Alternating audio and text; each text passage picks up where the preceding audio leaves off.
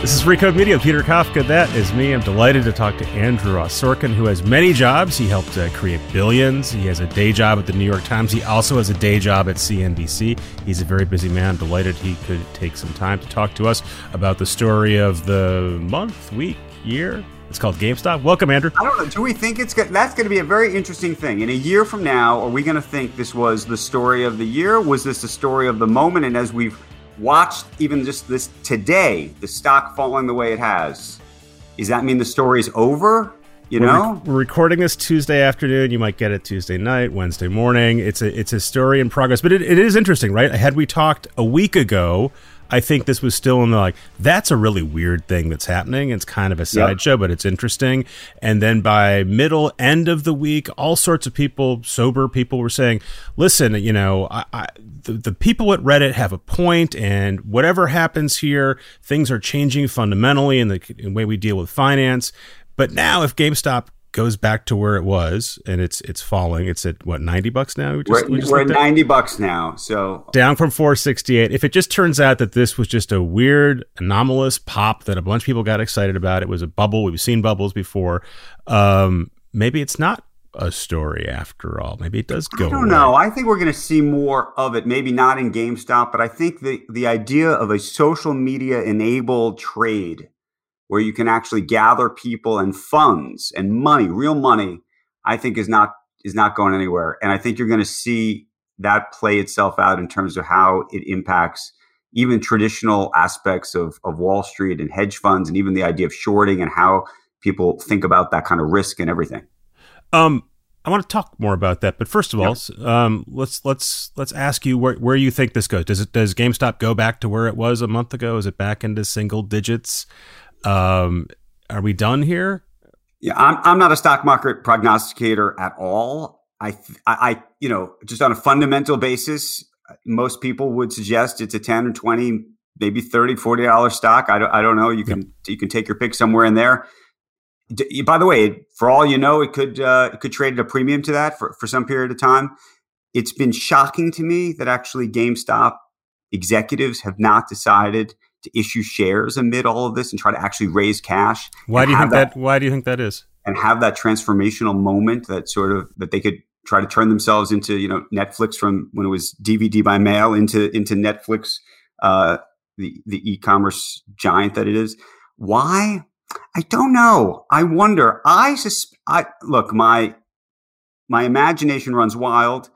I wonder whether lawyers say to a company like that, look, if you issue shares right now and raise raise money, you're going to be accused of market manipulation yourself. That's what I wonder. And interestingly, you have not seen the senior executives, at least thus far, sell their shares either. And I imagine it's for the same reason. Yeah, that's the Matt Levine theory, the Bloomberg columnist yep. we've had on the show. Is that is that that the, you you're just inevitably going to face a lawsuit if you're selling a share and you're in your management uh, at, at those prices. But interestingly, AMC theaters did it mm-hmm. last week, and and there was not an outcry. There was not, and we'll see. You know, we'll see what happens whether there's lawsuits.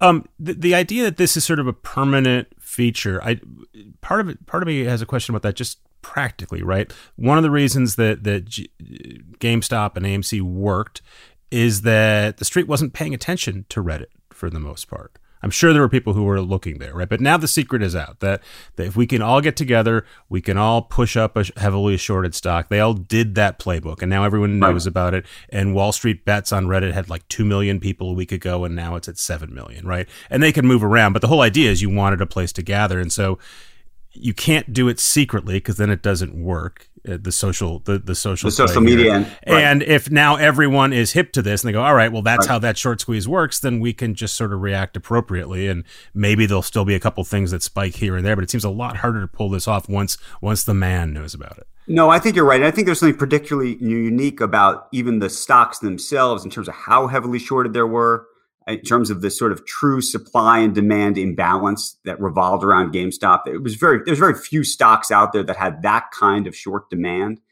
But I do think Wall Street will get hip to Reddit and we'll we'll be focused on that. But I also think that short sellers, as a function of this, are going to be a little bit more reticent about shorting stocks, especially if you know, once you get up to 20, 30, 40% of the float, I think that people are going to say, well, actually, there is a risk of a squeeze potentially.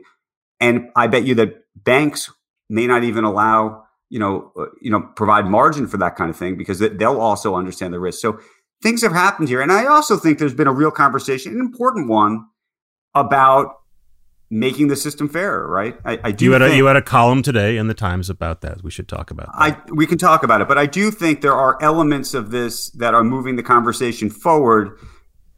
As you know, though, I still have real questions as to whether this was a genuine protest or whether this was a pump and dump scheme masquerading as something else. I mean, they're they're not mutually exclusive, right? There are people there who were crusading, and there's people there obviously who were pumping and dumping and maybe they're the same people, but there's certainly people doing. Look, in many ways, it's like it's like any protest. It starts with real ag- aggrieved folks, and invariably gets co-opted by looters and opportunists. And I, I think you can it, very much the way you described. You can have both, and we probably do right now. Um, this idea that that that this is a protest against unfair. I get the idea that that wealth is not distributed equally and people are upset about that. It's hard to reconcile that with pushing up a stock because that's really a very specific thing. It it it it only benefits or hurts very specific people. Sometimes I'll hear people say, "Well, I'm defending GameStop," but this has nothing to do with GameStop. It's totally separate from GameStop, except for this theory you have where they could sell all their their shares, raise a ton of money, and become a different company. But short of that, this in, this exists entirely separately from GameStop. Maybe you're sticking it to Melvin Capital or some other hedge fund, but everyone else on Wall Street is making money off this trade.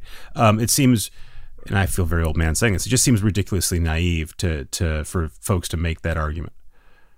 Look, but but let me. I'm not going to push back on you, but go, I, I do think it. there. I think there's there's this argument for some, and again, I, I'm not sure really where the the true shareholders or investors that are involved in this what they really think, and I think it's this very mixed group.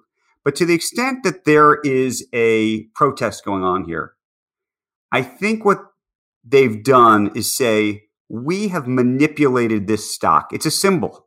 It's a symbol that we have been able to manipulate this stock. We have been able to play this game and we have manipulated it in the same way that hedge funds and Wall Street and the wealthy have been, have been manipulating the system forever. That's the sort of meta mm-hmm. take if you buy it if you right. buy it. And I imagine there's some people out there that do have that. I think there's other people who actually just wanted to make a profit. By the way, uh, you know, you know, Mr. Hello Kitty, when he started this, it wasn't a protest. It just wasn't. It was he actually thought there was value in GameStop mm-hmm. and would, would run around YouTube telling everybody, anybody who would listen to him, that the thing had value. So it's very interesting to see sort of how this played out. It's also unique because then you had people, uh, you know, famed short sellers backing him. And of course, they're but they're famous for being short sellers. And I'm th- talking about Burry, who was obviously a yep. major character in The Big Short. So th- there's there's also just sort of all sorts of elements of hypocrisy involved in this situation.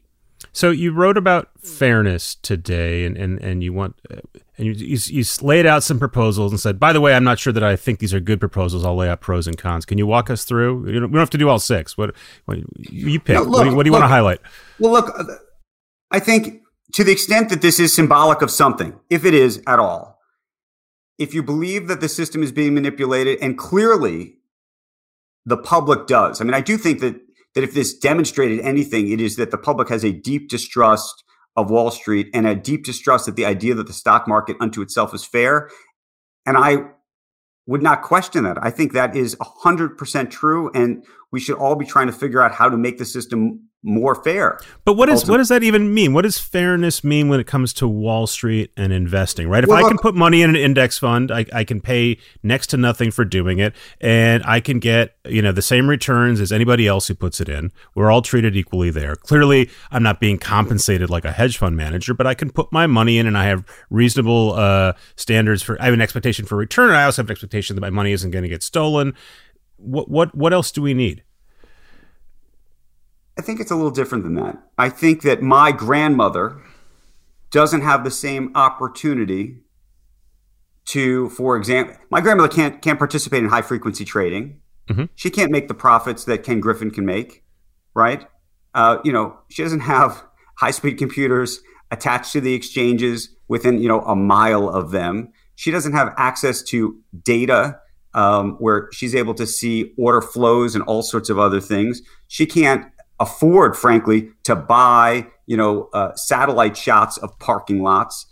I think there's a lot of people who look at this and say, "Is it really fair? Is it is it really possible that the guy uh, in there, you know, uh, sitting at home, really has the same shot?" Now, in some ways, I think that that my grandmother does have that, and I think interestingly, one of the things that you and I do and others do, to the extent we're democratizing this, is try to is try to bring people real information that they can they can try to think about this stuff with. So but but, but, but this idea that if if you had more tools, more access, better computers, you could do as good a job as as a pro trader, right? The the the issue there is the pro traders don't beat the market for the most part. The well, traders right. make their money because your grandma or whoever gives them money to manage, they charge her for managing it, but they don't do better than the market on average.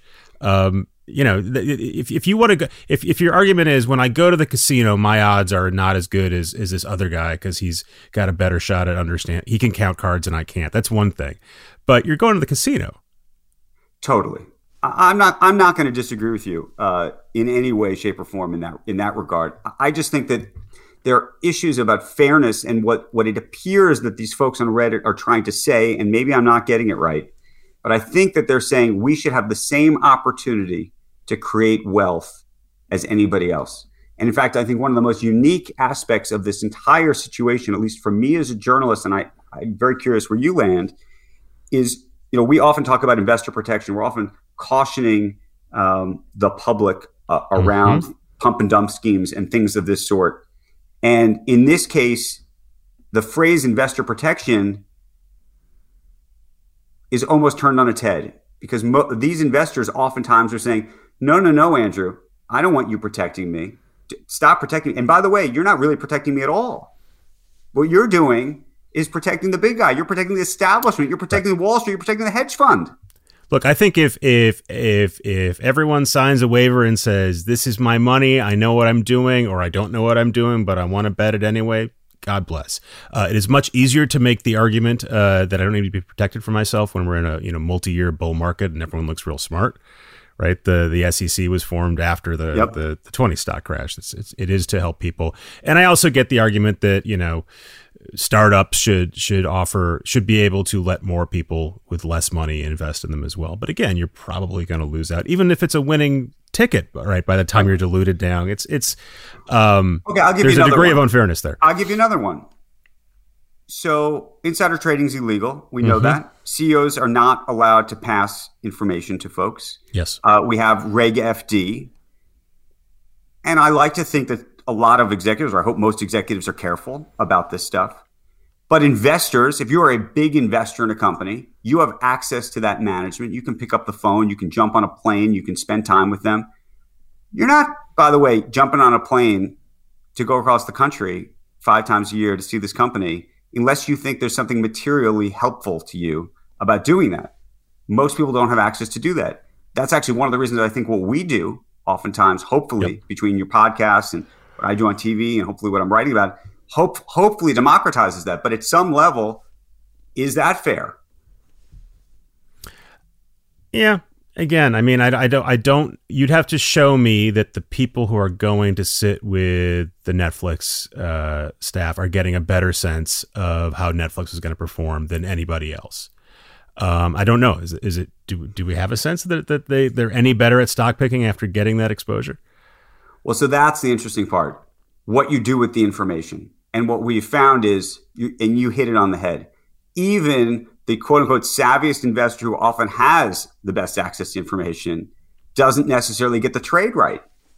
Right? Yeah. Oftentimes, we'll see a headline in the morning, and I bet you may look at the headline, I may look at the headline and think, oh, maybe the stock's going to fall, or maybe the stock's going to rise off of that news. And the opposite happens. Yep.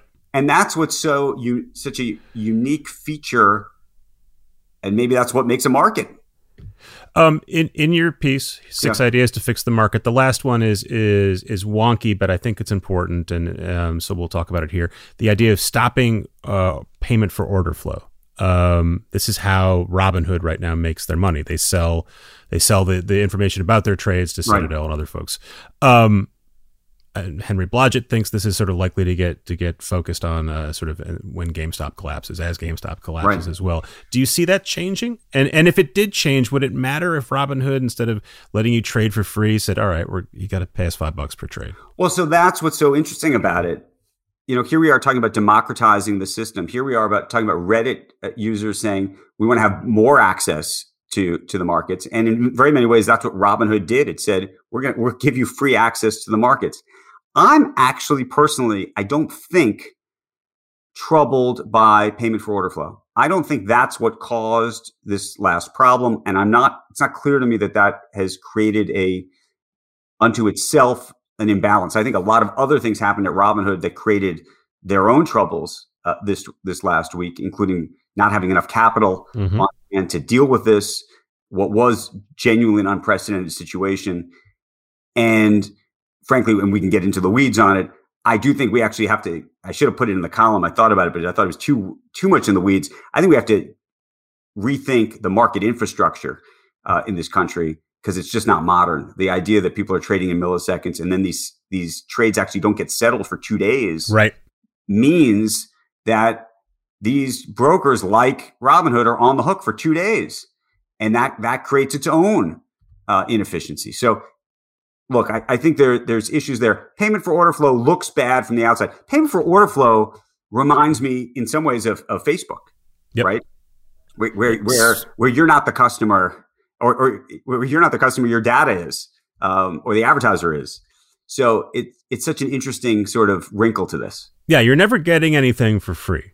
right? Nothing's for free. as, as as the old adage goes. So what what has it been like to be at both Dealbook, you're the the, Right. the vertical you wrote for the Times, but really CNBC during Yeah. this this frenzy.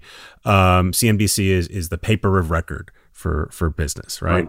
Um, and a lot of CNBC is dedicated to uh, offering people advice about making trades. That's not really Right. what you do in the morning, um, but you are where you are the person people are turning to turning to to sort of understand what's happening today. And so you a week ago you have something that is almost unbelievable, right? Almost close to being literally unbelievable. How how what was it like to be in the middle of that flow, um, what was so- reporting on that?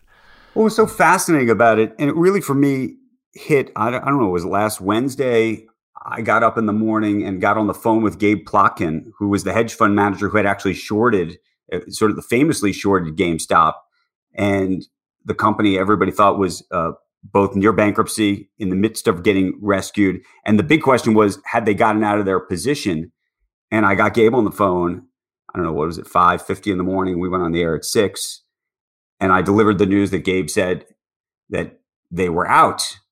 And what was so fascinating, and this goes to sort of where we are in culture, perhaps, and what the sort of memes and, and what on, what's happening online, people didn't want to believe it. They didn't want to believe it. They thought it was impossible. Uh, they would look at the total float and they'd say, he must be lying. Has this been verified? What's going on? Well, by the way, since then, he's had to report that he, he lost billions of dollars and was down 53%. percent Mhm. So I think it's very clear. But it, it, it, it was very much sort of for the, I don't want to say for the first time, but I saw what's happened to political coverage. This idea where people would accuse political journalists of, of fake news, right? Yep.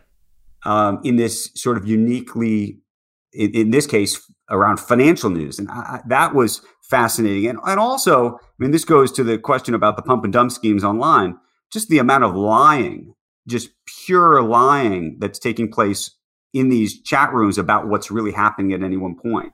Right, and even with the Melvin Capital example, right? He could have been lying to you. He, it could have been Right. a grand scheme. There, there would be uh, real consequences for him for doing so. It's very different than Trump lying. Yes. Um, um, but it is one of those things where, like, well, just because that guy told this guy and this guy's on TV, how do I know that's true? That I think you're right. Um, would have been very different five or ten years ago Right. when you didn't have just baked in distrust of all things, not just authority, right. just any source of media.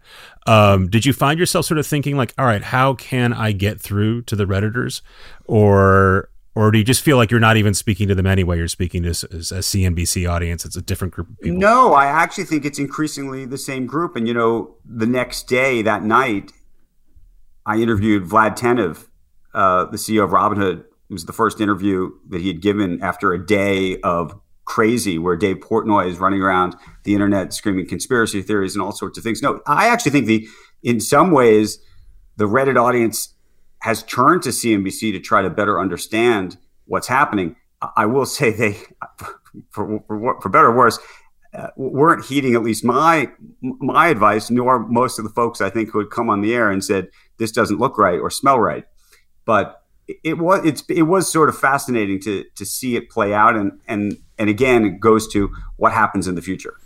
Do you do you think that the way you report or even just the way you sort of consume information will be permanently changed here that maybe you're going to spend time on wall street bets or whatever the variation of wall street bets that we see in the future that instead of ignoring uh, twitter or elements of twitter you'll now soak more of it in because there's stuff bubbling up there? Sure. Look i found myself you know I, I recently became a quote unquote, I don't know if you say you're a member. I, I, I got on Clubhouse in the past mm-hmm. couple months, but last week I found myself listening uh, to a number of Clubhouse rooms where a number of these Reddit traders were, were on talking about the trade, talking about the psychology of the trade. I actually found it fascinating just, just to sit and listen, not, not to talk.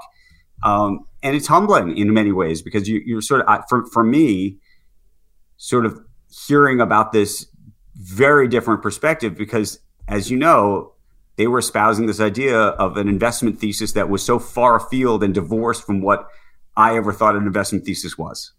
Do you think? Uh, uh, I know you don't program CNBC. Yeah. Do you think eventually you guys end up with? There, like there was a period in early blogging where CNN right. had a show where someone literally put a camera on a computer and said, "Here's what's in blogs today," and they just sort of scrolled through it. Do you imagine a sort of, uh, you know, oh, aggregation it, of of Wall Street bets and Reddit and TikTok? Maybe because I'll tell you already, we're constantly citing different people's tweets, right? I mean, that's constantly happening we're we're constantly we by the way when elon musk hit clubhouse we were you know we're making what's called full screens of what was being said there so and so all of that's now being monitored in a way that it wasn't obviously even two weeks ago so yeah i, I think that there's just going to be more and more news sources that we're going to we're going to have to we're going to have to follow going to break up this conversation for just a minute so we can hear from a sponsor. We'll be right back. Support for this show comes from Slack. You're a growing business and you can't afford to slow down. If anything, you could probably use a few more hours in the day. That's why the most successful growing businesses are working together in Slack. Slack is where work happens, with all your people, data, and information in one AI powered place. Start a call instantly in huddles and ditch cumbersome calendar invites. Or build an automation with Workflow Builder to take routine tasks off your plate. No coding required. Grow your business in Slack. Visit slack.com to get started. And we're back. Let's talk about Elon Musk and Clubhouse and, and Vlad. Um, so, so as you said, you interviewed the CEO of of uh, GameStop of Robinhood right. on the day they suspended trading for GameStop, um, and it was a tough interview, and he clearly was not prepared for it. Um, and basically, you kept saying it seems like you've got a liquidity crisis, and he was trying to dance around it. Um, and he, did, he quite, didn't want to use the word. You know, it's funny. Yeah. I actually thought he basically said we have a liquidity crisis, but kept saying we don't. But but every time he yeah. used the phrase, "No, we don't have a liquidity crisis," but if you were reading between the lines, that's what he was Right, and you and you did the real time reading between the lines. It was excellent journalism, um, but it's it still didn't fully come out of him. Um, and again, it's you're not your job to represent Robinhood's story, um, but they clearly couldn't sort of explain themselves. To, and there were rumors and, and conspiracy theories about what, why they actually uh, held back trading. Cut to Sunday night, I guess Monday morning, sometime in like right. two, four in the morning. Elon Musk is interviewing Vlad on Clubhouse. He gets him the, the CEO, the CEO of uh, of Robinhood and says, "Oh yeah, we had three billion dollars in commitments right. that we had to sort of scare up." Um, what do you what do you make of one Elon Musk interviewing uh, people in the news on Clubhouse? Good, bad? fine and in just a new feature of the media landscape, it's interesting because there's obviously a huge audience that trusts Elon Musk. And so when he asks a question or he is an interviewer, they tr- they trust him. And that's a very interesting thing. It's sort of like when Jon Stewart started started interviewing people. All of a sudden, the comedian people cut people mm-hmm. trusted mm-hmm. the comedian in ways, by the way, in some cases more so than the news anchor. Yes. And then so, Jon Stewart would say, "I'm not an I'm not a journalist. I'm just asking questions or playing around." But he was he was taking it very seriously. Right. He did he did he certainly saw himself and Look, famously took Jim Cramer to task uh, after after the totally banking collapse. Totally. Look, uh, Jon Stewart though took his job I think very seriously when he when he asked those questions. Mm-hmm. You know, Elon, though I think that was a bit of a throw. I don't want to say throwaway interview. I, I don't think he had, he had prepared or studied for it. He was clearly not even uh, I think it was impromptu, if you will. Yeah, the fact that Vlad was there, and his and his persona is one of a troll, right? He, right. And I'm taking my company private at 420, ha ha ha, and I named my kid a, a weird bunch of codes. Um, so it's it's not the same. On the other hand, plenty of people will take it just as seriously. And they do. And interestingly, you could tell. I, I, look, I, it's audio, so you can't see what's going on. But you could, for me, having now interviewed Vlad a number of times, you could, I think, see his brain uh, ticking as he was answering the questions, thinking, okay, this is actually a public forum, and I have to be as on point as I might be on TV or in any other medium. And in fact, he seemed to go back to his script relatively quickly. I mean, there was sort of mm-hmm. a casualness in the very beginning, and then it sort of sort of came right back. Oh wait, this seconds. mic is on. Yeah, yeah. So, uh, what do you think? I mean, you, it's easy to extrapolate that it's, it's, the Elon Musk hour every Sunday right. or whatever it is, or uh, we'll bring in a variety of people who are not traditional journalists but have followings. Um, that seems fine to me. I mean, you'd like as much disclosure as possible, but you're never going to get everything. And I think that's fine. I mean, I think it directly threatens, you know, parts of my job, parts of your job, because those people are speaking there, and maybe they're going to speak there instead of a code conference or a dealbook conference or your or CNBC. A hundred percent. And I think we already start to see it with podcasts over the last couple of years. Sort of the the celebritification of the podcast interviewer, mm-hmm. uh, who's now jumping into this space. And by the way there are fabulous podcasts out there that are being run by people who were never uh, traditional journalists or traditional interviews. Um, you know, so I think it's just going to be another feature of the market. The question is whether the public is going to want that over the, the the, the traditional journalist. That to me is you know the fundamental question, and whether they will understand and and by the way, you can never say it, it's a terrible thing to say. Does that, that the viewer does the viewer the yep. listener doesn't understand? That's it sounds terribly condescending in so many ways. So apologies almost in advance because I am about to say it.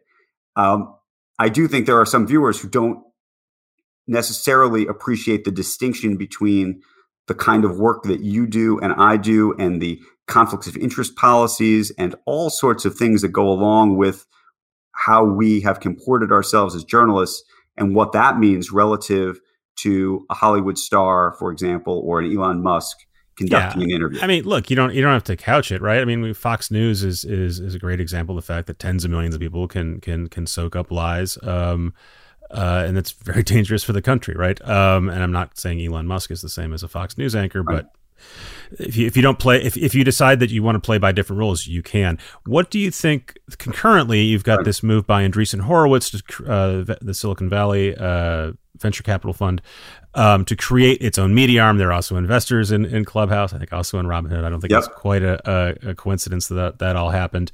Um, jessica lessin runs the information, was on the show last week. She's very upset about this. Right. She was upset on my show, and she's subsequently still tweeting about it. She's she's upset that Clubhouse barred uh, some reporters from from yep. being in that session.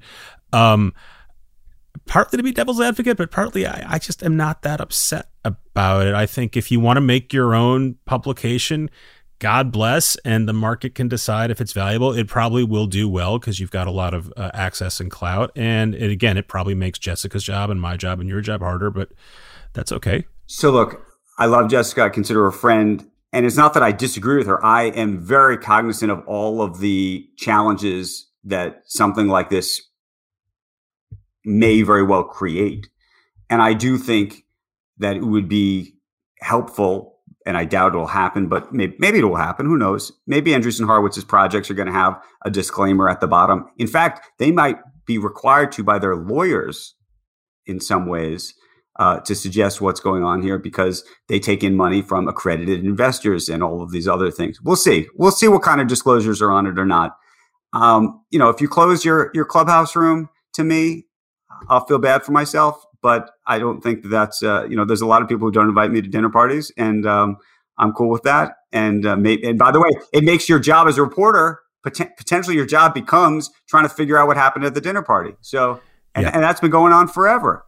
And by the way, if if if you have a dinner party with five thousand people and kick out specific reporters from the New York Times, you know it's your right. You can do it legally. It makes you look like a big baby. Yeah. Uh, by the way, it makes it makes you look bad. I mean, it, this is similar to you know when the White House was kicking out reporters, uh, you know, f- from the press briefings, and obviously it was pu- pu- these public events. Everybody could see it. I, I, don't think it inured to the benefit of the president in that case, and I don't think it'll inure to the benefit uh, of, uh, of, of a venture capital firm or somebody else uh, who operates that way.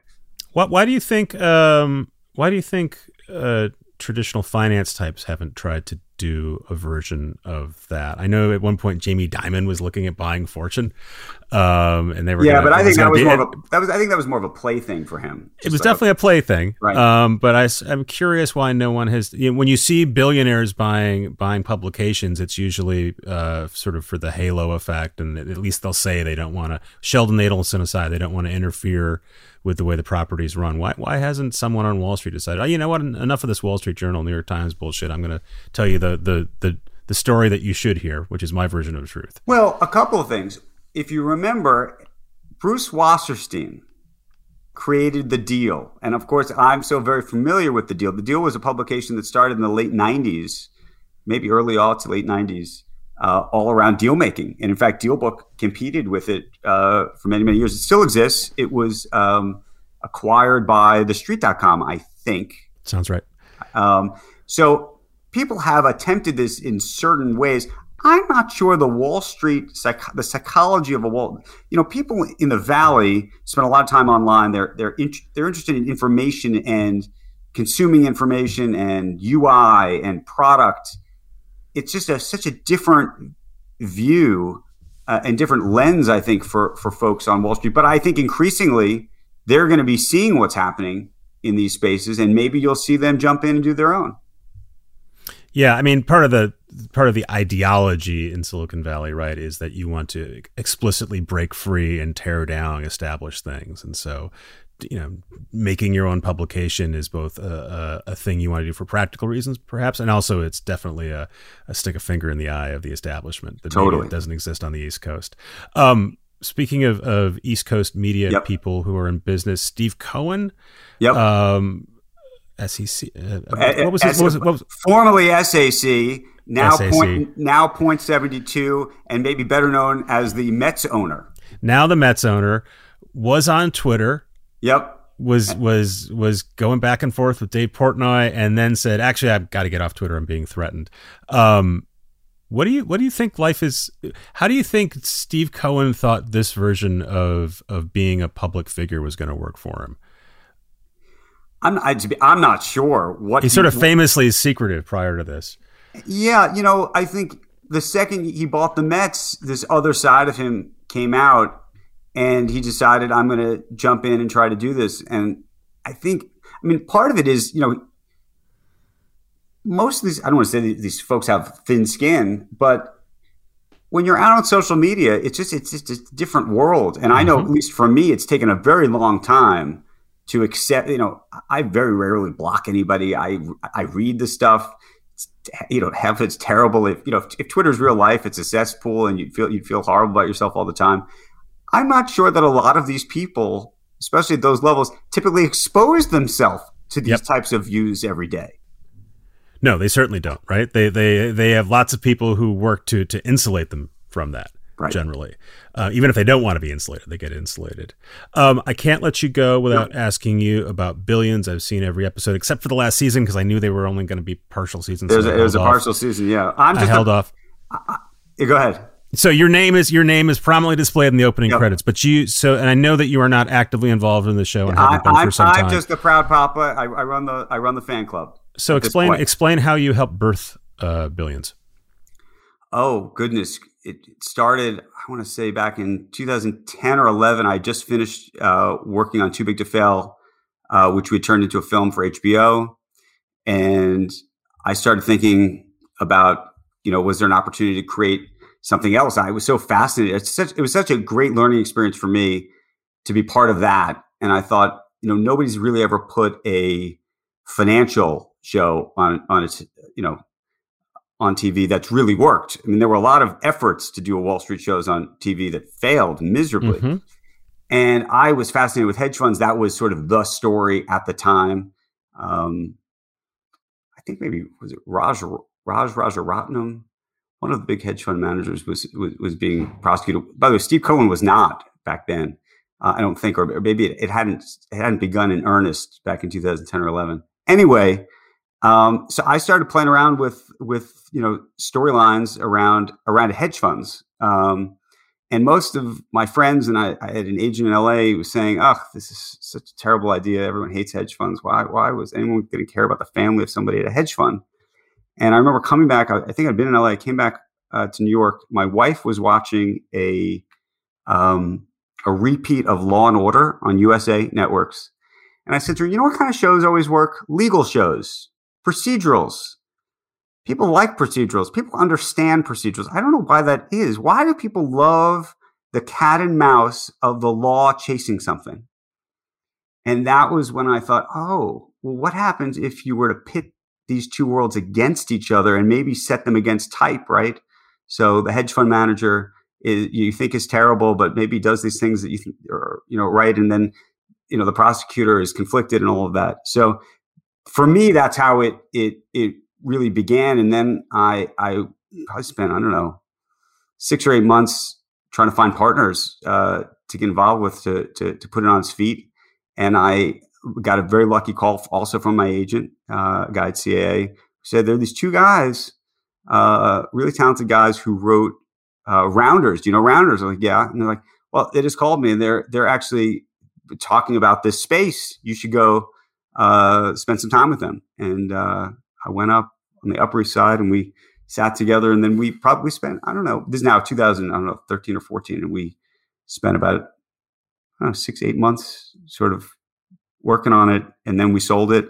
We wrote the pilot, sold it to Showtime. I think it, we maybe filmed the pilot in 15, and then maybe it aired. The first season was in 16. So, but as I said, I, am just the proud pop at this point. So you're but, proud. But, you're but, so you got Brian match made. But, but, Brian Koppelman and Dave Levien uh, deserve uh, enormous amount of credit, of course, and they uh, have really uh, done an extraordinary job with it. So I'm sure you have to say the "I'm a proud papa" line daily because someone asks you about billions. Um, i assume the second thing you have to say is that person isn't really based on that person. What's the? I think a lot of people oh. think that Axe is based on Steve oh, Cohen. Sure. What's the? Yeah. What's the? Do you? I and but presumably some people are based on real life figures. So do you have to sort of like either hide the decoder ring or like oh, set people straight?